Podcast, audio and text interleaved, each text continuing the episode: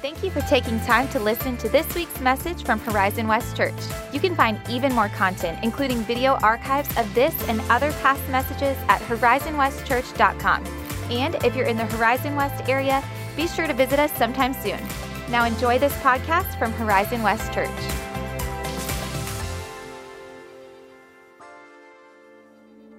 His coming had been predicted by prophets centuries earlier. When the time of his appearing was at hand, the announcement was made by an angel. And that heavenly messenger told of a divine destiny that awaited the child. Many will rejoice at his birth. He will turn many of the children of Israel to the Lord their God.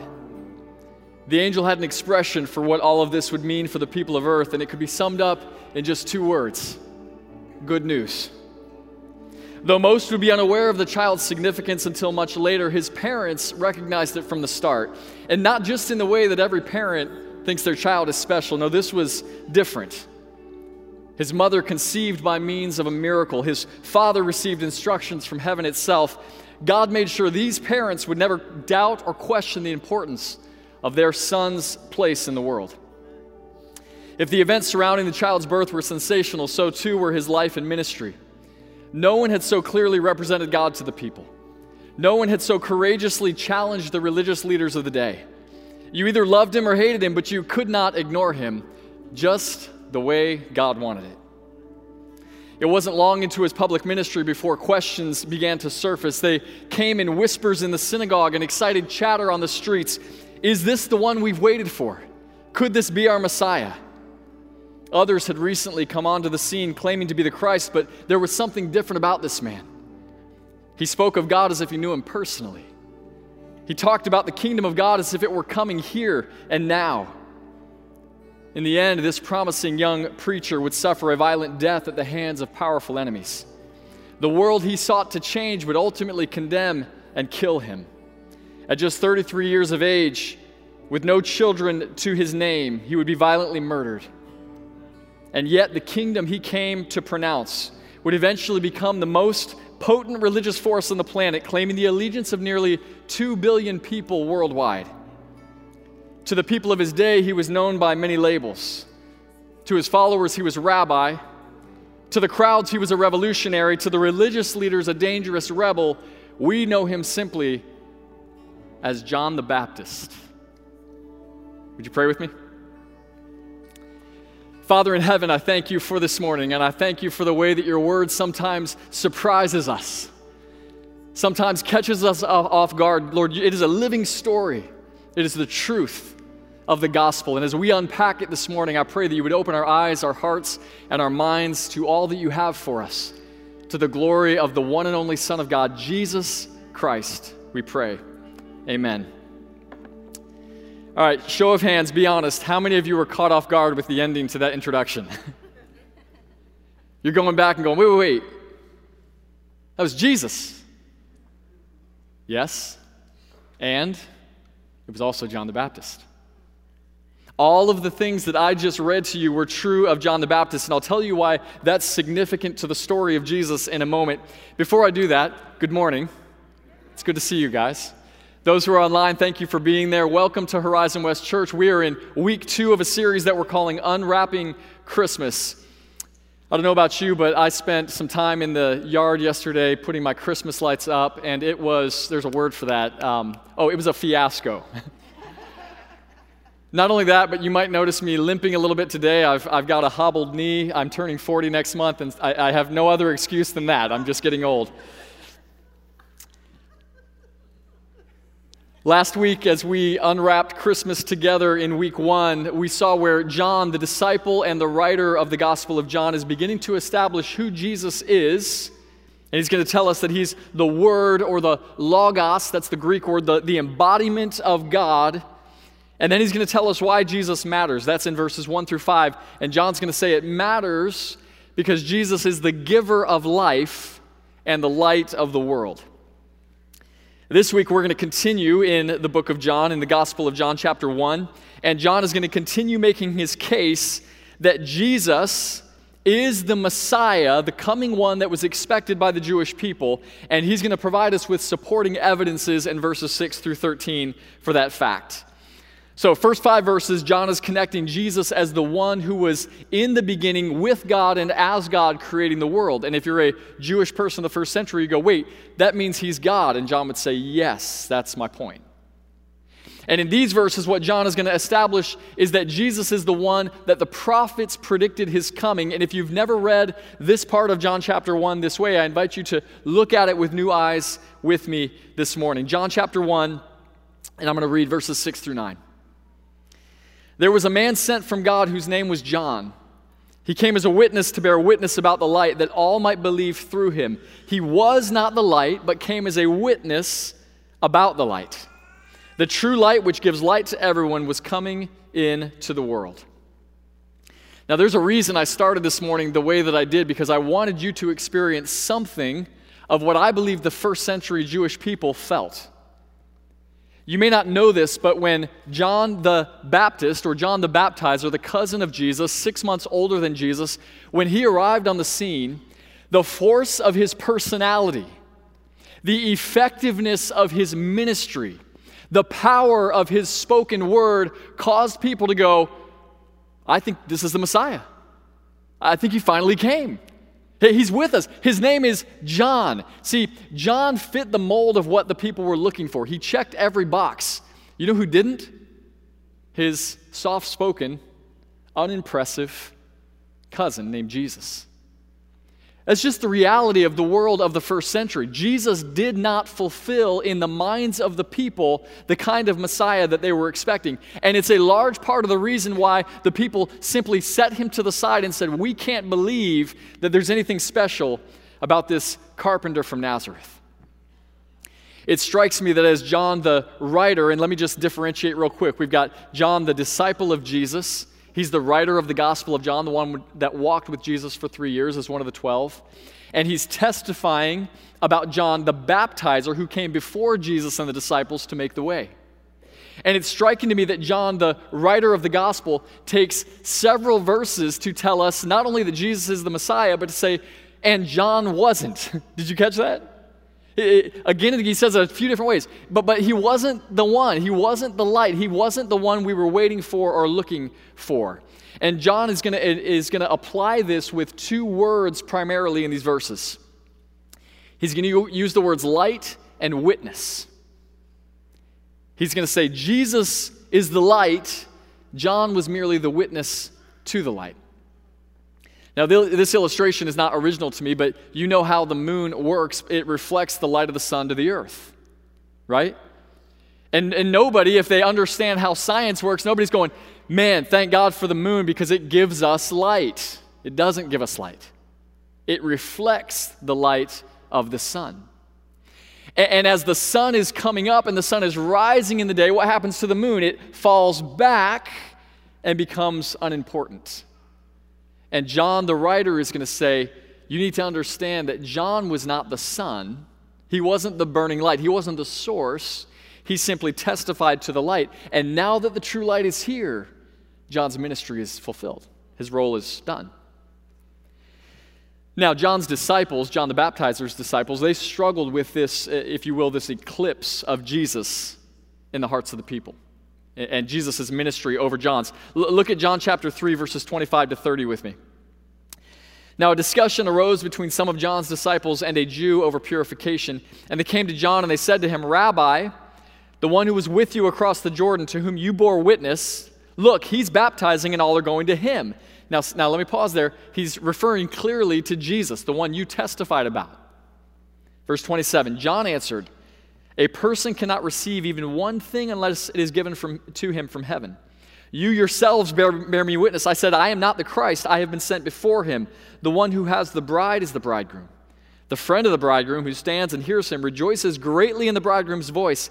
Therefore, this joy of mine is now complete. He must increase, I must decrease. The version I first memorized that in was, He must become greater, I must become less. See, understand that what John's followers thought was, was the failure of his ministry, John said, no, no, no, this is the fulfillment of our ministry. This is the reason we came. Now, you and I would get a little bristly if a church came across the street and people started showing up there and their attendance started growing faster than ours. We'd be like, what's going on here? John's like, yes, that's what I came for. I came to make him known. I came, if that's happening, John says, I'm doing my job. Uh, my, my role and my, my reason for living is being fulfilled. And I love that he uses this illustration of the, the groomsman. He says bridegroom, but think groomsman. I've done probably upwards of 50 or 60 weddings. There are some guys in the room who have me beat on that number, I'm sure. But I've officiated several weddings. I, I probably shouldn't have done this, but I was messing with my five year old son the other day. I said, Jonah, did you know that I've married over 50 girls? He goes, Wow. I'm like, whoa, whoa, whoa, no, no, hold on. Now I need to explain this. He was just like, That's cool. I'm going to roll with that. Do you know what the most nerve wracking part of a, a wedding is? You know what the answer is, right? It's, it's the best man's toast. There's no question. Like, there's just no question about it. Because you know, by that time in the reception, you know, you just never know. It's just dependent on what's going on and, and, and what they're consuming and stuff. But listen, the, the, worst, the worst things I've seen in a wedding, and some of the best, but, but the worst things I've seen are often the best man's toast. But you know what I've never seen a best man do? Never seen a best man try to steal the bride. Because every friend knows that's off limits. We don't go there. You know what John says? Guys, Jesus chose me. I'm his best man. I get to stand with him. I, I get to cheer him on on this, his uh, crowning moment, and I'm not going to step in the way of that. And I'm not going to try to draw people to myself. I'm going to point them to him. This is his day. It's about him. He is the groom, and I am simply the groomsman. Let me ask you a question as I ask myself the same Is your life's mission to make yourself known or to make Jesus known? When I was a teenager in high school, I was not very funny, but I thought I was. And I was the kid in youth group that if the beat was on the one and three, I was doing the two and four, you know? You know why? Because people look at you. I was the one raising my hand and giving silly answers. I was the one when the youth pastor was praying and I'm trying to like throw things at people. I was just, I was just, and, one day, he wasn't even our youth pastor, he was a college intern. So, college students, you can have influence. His name was Ed. He pulled me aside after a youth group meeting. He said, Hey, Chris, I see a ton of leadership potential in you, but you cannot lead people to yourself and Jesus at the same time. And I was like, Do I want to fight this guy? Or is he like, what, what's good? But I'd never, I'd never heard somebody impart that kind of challenge to me. You see leadership in me? He said, Yes, but you got to decide what your life's going to be about. You want people looking at you, or do you want them looking at Jesus? Business owners, is your life's mission, is the, the mission of your business, your company, to make yourself known and to make Jesus known? Is that reflected in your company values and your mission statement? We, we, we put this huge dividing line. We, we, you know, sacred work, that's what I do, and secular work, that's what you do. No, no, no. That's not in the Bible. Everyone is called by God to use their work to promote the name and the fame of Jesus. So, are you doing that in your business? Parents, how does making the name of Jesus known impact the dreams you have for your children? Well, yeah, yeah, we want them to get you know really good grades so they can go to the best college, so they can get a great job, so they can make a, a lot of money, so they can have a lot of things and, and then die. No. We want our children to grow up in the fear and admonition of the Lord, to use an old expression, so that they devote their lives to making the name of Jesus known. Even if that means they go to a place in the world where the name of Jesus is not known and they die and their heads are cut off, but they live for the glory of God. Singles, how, how is this fact of Jesus' fame, how does it impact your relationships, the ways that you spend your time and money? Students, does the mission of Jesus impact your conversations, your friends, your friendships, your study habits? John would say, "Listen, my whole life is about him." John measured his success in life not in terms of wealth or fame or status or even reputation. He measured it in terms of being uh, of, of making Jesus known. Go back to John 1 with me in verse 10, verses 10 through 13. He, Jesus, was in the world, and the world was made through him, yet the world did not know him. He came to his own, and his own people did not receive him. But to all who did receive him, who believed in his name, he gave the right to become children of God, who were born not of blood, nor of the will of the flesh, nor of the will of man, but born of God. Here, John is going to get into what I believe are three supporting evidences for Jesus. And remember, these are anchored in the Old Testament prophets. You're not going to see that just by reading it, but if you understand the context of the Old Testament, the New Testament, the Gospels, and what John is driving to, he's building a case for Jesus based on the prophets themselves. Supporting evidence number one Jesus was sent into the world. Now, John's not going to use the word sent in those verses, at least not in relationship to Jesus. He does use them in relationship to John, but we can infer it. He's saying, listen, John was sent as a witness. Jesus was what? Sent as light. Both were sent, but for different purposes. Or, maybe take the most famous verse in all the Bible, John 3:16, for God so loved the world that he gave his one and only son. You could read the word sent into that same context. He sent Jesus into the world, just as the prophets had predicted. You know, there's a difference between going and being sent, isn't there? When I'm going to the store, I do what I want to do, pick out what I want to pick out, leave with what I want to leave with. But when I'm sent to the store by my wife, it's different. It's expectations, it's responsibilities, there's purpose. And I don't know why this happens. I, I told this to Nikki earlier this week. Somehow or other, the, the thing that she sends me for, it, it's never exactly there. You, you know what I mean? Like if it's a Diet Coke, they've got a thousand Diet Pepsis, but no Diet Coke. You know? Like, like if it's a, if it's a, a you know, 100 uh, load laundry detergent, they've got 50. Like, I, I just, it's like, do I get two? It's like, it's, it's nerve wracking right? But because being sent matters. You, have been commissioned, you've been sent. Jesus came as one who was sent into the world. That's why he said, I don't do anything of my own will, I do only what the Father has told me to do. And this is what the prophets predicted. Listen to Isaiah chapter 61 and verses 1 and 2. Uh, in fact, this, this is one of the premier verses in all the Bible predicting the coming of Jesus. Isaiah 61, 1 and 2.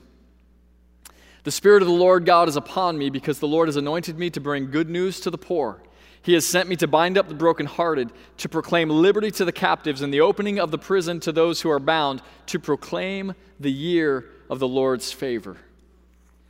Two words I want you to underline, highlight, or at least make a mental note of in those verses anointed and sent. Did you know that the word Messiah, we, have talked about that a little bit. In fact, uh, Justin referenced it in the worship time. The word Messiah just means anointed one. And Isaiah is going to say, There's one coming who's going to have an anointing of God, a special anointing of God, and he's going to be sent into the world. And it is no coincidence that this was the first sermon Jesus ever preached. Luke chapter 4. He opens, he asks for the scroll. They hand him the scroll. Now imagine this being the sermon this morning. They hand him the scroll. He opens to this place in Isaiah. And he reads these words The Spirit of the Lord is upon me because he has anointed me to proclaim good news to the poor. You know what Jesus is doing? He's saying, in fact, he, he said it. Not just infer it, he said it. He handed back the scroll, said, These words are fulfilled in your presence, and sat down. See, I want you to know this because some people will, will uh, kind of circulate this myth that the people that came after Jesus just kind of pretended like he was something great, but that he himself never claimed it. You know, that he was just a really good teacher, but then his followers were like, no, no, no, we're going to act like he's the Lord and the God and Messiah. No, no, no. The truth is, Jesus made dozens of direct claims of equality with God and of being the Messiah sent by God into the world. So, number one, supporting evidence Jesus was sent into the world. Number two, Jesus was rejected by the world. Did you know that the gospel is in large part a rejection story? I have a few of those. I'm going to share one and then save myself dignity on the others. You know, being single is tough, tough sledding, isn't it? Like, don't, don't wish to go back there. There was this girl when I was in college, my junior year of college, her name was Beth, And I was just convinced that, that I was supposed to be with Beth. Um, but she was not convinced of the same. And, and, but I'll tell you, man, when you're in college, it's just some wisdom that you don't have. You don't read the room real, real well. They, they, were being in Florida, you know, this is the destination for spring break. And so uh, I went to college in Indiana, but like every spring break, everybody came here. And I was like, this is perfect. So this girl and her friends were going to a theme park that no longer exists in Orlando. And I won't even tell you the name because if you don't know what it is, it sounds like something else.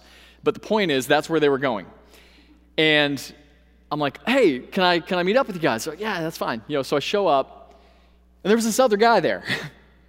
I'm like, oh, one of her friends must be uh, talking to this guy. Well, you know how the story goes. We get back to we get back to Grace College in Indiana, and I'm like, I'm fine. I'm gonna do it. Like, I'm gonna get past the friend zone, and I'm gonna ask her out. Like, we're gonna go see a movie because that's all there is to do in Indiana is go see movies. And she's like, okay, sure. And I'm like, great. So and then I go to pick her up, nothing happens. 10 minutes go by, 20 minutes. I call her, and this, this is how she lets me down. She says, Chris, I'm so sorry. I forgot I had to run to Walmart tonight.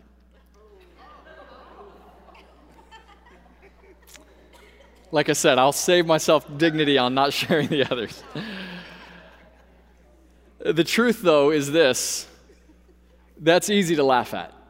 I'm glad I didn't marry Beth, and I'm sure she's glad she didn't marry me. But some of you have rejection stories that cut much deeper and have wounds that are much bigger than that. And what I want you to know this morning is that Jesus knows what it's like to be rejected. Let me go one step further. John says Jesus came into the world he made and came to the people he created and came to redeem. And they said, I want nothing to do with you. Jesus understands what it's like to be shoved to the side women who have been hurt, who've been shoved to the side by a boyfriend or maybe even a husband, Jesus knows your pain. Men who have been abandoned by fathers or, or, or treated badly by other guys, Jesus knows what it's like to be rejected. He felt the sting of rejection personally. Now, this seems counterintuitive as a evidence for Jesus being the Messiah, but I want to tell you that it's not. Isaiah chapter 53, another famous messianic prophecy. Let me read these verses and, and see if you can connect the dots here. Isaiah 53, 1 through 3. Who has believed what he has heard from us, and to whom has the arm of the Lord been revealed? For he grew up before him like a young plant and like a root out of dry ground. He had no form or majesty that we should look at him, and no beauty that we should desire him. He was despised and rejected by men, a man of sorrows and acquainted with grief and as one from whom men hide their faces, he was despised, and we esteemed him not. Isaiah is going to say, hey, when the Messiah shows up, if people don't think he's anything great, and they overlook him, or worse, they reject him and humiliate him and kill him, it doesn't, it's not because he's not the Messiah, maybe it's because he is. And what happened is that the Jewish people wanted a Savior or a Messiah that they could easily recognize and accept. It's just not what the prophets predicted. Do you know that sometimes we miss God's best gifts because they come wrapped in suffering, in rejection, or in hardship? Well, I don't want, I don't want that.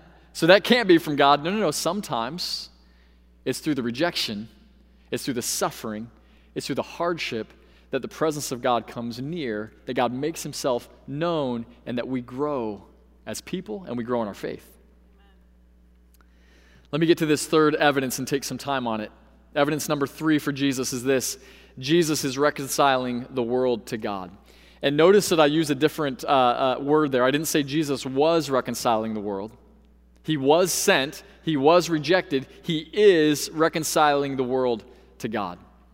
By the way, aren't you really glad that rejection didn't stop Jesus from his mission? How easy would it have been for Jesus to go, Fine, you don't want me? I'm a sinless Son of God. I was sent for you. If you don't want it, I'll just go on my merry way. And we would all be lost if he had. But Jesus endured the cross, scorning its shame, and sat down at the right hand of the Father and he is reconciling the world to himself. Verse 12 of John chapter 1, I, I, absolutely love. Verse 12, because it has this one word that is so important. It says, but. The world rejected him, but, or the NIV says, yet, and I would encourage you, if you write in your Bible, just draw a cross right there at the word but, because that but is the gospel in a word. All, the, uh, the, the, people rejected him. They shoved him to the side. They wanted nothing to do with him. But there were some, and they took a different approach. They had a different response to the Jesus who came then, and there are some who have a different response today as well. It was interesting. I was thinking about these terms this week of, of being born into the family of God. John says that they have the right to become children of God. And it just so happened I saw two things, and when you're you know, preparing a talk like this, sometimes you just see things that you otherwise wouldn't recognize. So I was at Starbucks the other day, and I see a guy wearing a t shirt. It says, Just be a good human. Spread love, joy, hope, kindness, and some other things. I thought that's interesting. You know why I thought that was interesting? Because I tried to be a good human and failed. the Bible doesn't say, just be a good human, just try harder, just be better. The Bible says all have sinned and all have fallen short of the glory of God. So I, am driving uh, on the 408 a couple days later, and I happen to notice a bumper sticker I had never seen. I've actually got this on the slide behind me. See if you, uh, you might have seen this. Have you guys seen this bumper sticker? It says, Born okay the first time. In other words, I don't need to be born again. I'm fine just as I am. I was born okay the first time. Now, here's the problem I cannot be good on my own, and I wasn't born okay the first time. I needed a rebirth, I needed a do over. I needed the power of God Himself to live in me and flesh itself out through me to have any chance to be the kind of person that I desire to be. So the question is how does that happen? How does rebirth happen? How, how can a person have their sins forgiven? How can a person become part of God's family? John's going to give us two simple words in verse 12. He's going to say, believe and receive. Believe and receive. Let me go quickly to John chapter 20. I read this uh, last week, but I again want to tell you the reason that John wrote the gospel because this is all tied into his purpose. John's not just throwing a whole bunch of things at the wall going, I hope this sticks. I hope this story sticks. I hope this illustration. He's, he's weaving a story that will convince people of this. John chapter 20, verse 31. These things I have written that you may believe that Jesus is the Christ, the Son of God, and that by believing you may have life in his name. So believe, but you need to know that it's not enough to just believe the way we think about belief. Right? Well, as children, do you, do you believe in Santa Claus? Do you believe in God? We put, put all these things at the intellectual level. Do you believe these things are true? That's not the kind of belief the Bible is talking about. In fact, let me take it one step further. One of Jesus' brothers, James, wrote a letter that's in the New Testament. It's just called James. He said, Let me tell you something about belief. Even the demons believe, and they tremble in fear right? Because just knowing in your head and believing, yes, I believe that Jesus is God's Son, that He came to earth, that He died, that, that He was resurrected, just believing that's not enough. You have to believe and receive. And that makes all the difference in the world. There are a lot of people who believe intellectually, and they show up at church every Sunday, and they sing the right songs, but they've never received Jesus as their Lord and Savior they're still kind of doing this. Believe it here. I don't really want it making a difference in my life. And John says if you would do these two things, if you would believe and you would receive, you can have life in his name. You can have the right to become a child of God. The other night, my family put up our Christmas tree. We did that first, lights came second. Soon, we're going to be placing the gifts under the tree. Nikki has done a phenomenal job of getting all of those uh, already ordered and, and delivered. But I want to tell you that there was another tree and there was another gift. And that tree, we call it the cross or Calvary. And the gift was the man who was on the tree. His name is Jesus. And just like on Christmas morning, you're going to slide a gift over to somebody and you're going to receive a gift from somebody. What you're not going to do is go, hey, I believe you gave me this gift. Thank you. You're going to tear that thing open and you want to know and you want to see and possess what is in that box for you. Scripture says if you would receive him, just like you're going to receive those gifts on Christmas, if you would receive Jesus, you can become a child of God. And then it gets good. Because the gospel is more than just about saving us. The gospel tells me that not only have I been saved, but I have also been sent. Jesus said to the disciples in John 16, He said, As the Father sent me into the world, so I am sending you. So if you think Jesus' mission was important, well, yeah, it's important that Jesus was sent. Jesus says, Yes, yes. And in the same way, I've sent you. Jesus' mission is carried out as we go into the world and draw people to Him. Now, I said that wrong. The Holy Spirit draws people to Him, but we sound the alarm and we give the invite that if you would come, if you would receive, if you would believe, that you could have life in His name. I have a vision for this church, and it goes well beyond this, but it includes some of these things. I envision us being a church where we see 600 or more people regularly attending weekend services every Sunday, filling this room. I envision being a church where we have over 300 people participating, and many of them already are in home groups around West Orange County. I envision a church where dozens of men and women are finding hope and healing through Celebrate Recovery and through other ministries and programs the church provides a church that has kids and student ministries filled to overflowing and bursting at the seams, a church where people are being saved and baptized, being sent to the mission field overseas or in their own office, wherever God has called them. And I believe this is God's vision for us as a church. That we would not just say, Jesus, thank you for coming, but that we would understand we have also been sent into the world as He was we want to give you some opportunities to do just that this morning. One of those is some Christmas Eve invite cards. You heard Carmen talk about it. And what we're going to do with these is we're going to take them to our neighbors. We, we in the past, we didn't do it last year because uh, COVID changed everything in 2020, right? But we, we oftentimes make cookies and put a little Christmas Eve invite in them and, and deliver them to the neighbors. Maybe you want to take a picture of that and text it if it's easier. But we want to just begin to invite people to come to hear the good news of the gospel on Christmas Eve at our 4 o'clock Christmas Eve service. And there are many other opportunities like that that you're going to hear about in the next two weeks. On your way out this morning, I want to talk to two groups of people. One, if you're a, a first time guest with us this morning, I would love to meet you. Um, I've got a gift for you. There's going to be a tent outside. It just says new here, and I'd love to hear what your favorite Christmas movie is, give you a gift, and just get to know you a little bit. If you're here and you have a passion to defend and support life, both in the womb and also the lives of children who are in foster care or in need of adoption, we've got a table in the back. We've got a couple of women there. You're going to see the table. We don't normally have it there. Just stop by there and learn about some of those tangible ways that you can be involved in promoting life in our world. The team's going to lead us in a moment. As they do, would you go to prayer with me?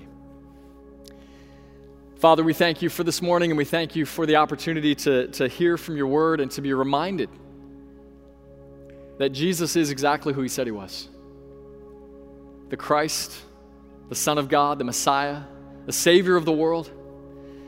God, I pray for anyone that might be just still wrestling with whether or not that's true. God, would you illuminate their hearts? Would you enlighten them to, to see the truth that only comes by revelation? It only comes because you make it known to us. And God, for those of us who have, who have taken that step, those who have believed and received, God, would you help us to then position ourselves as ones who have been sent into the world. Lord, give us even tangible ways an invitation to church, asking, hey, can I pray for you? Asking to hear their story and to share our own. Lord, give us ways to introduce the good news of the gospel to those in need of it. And we pray these things in Jesus' name. Amen.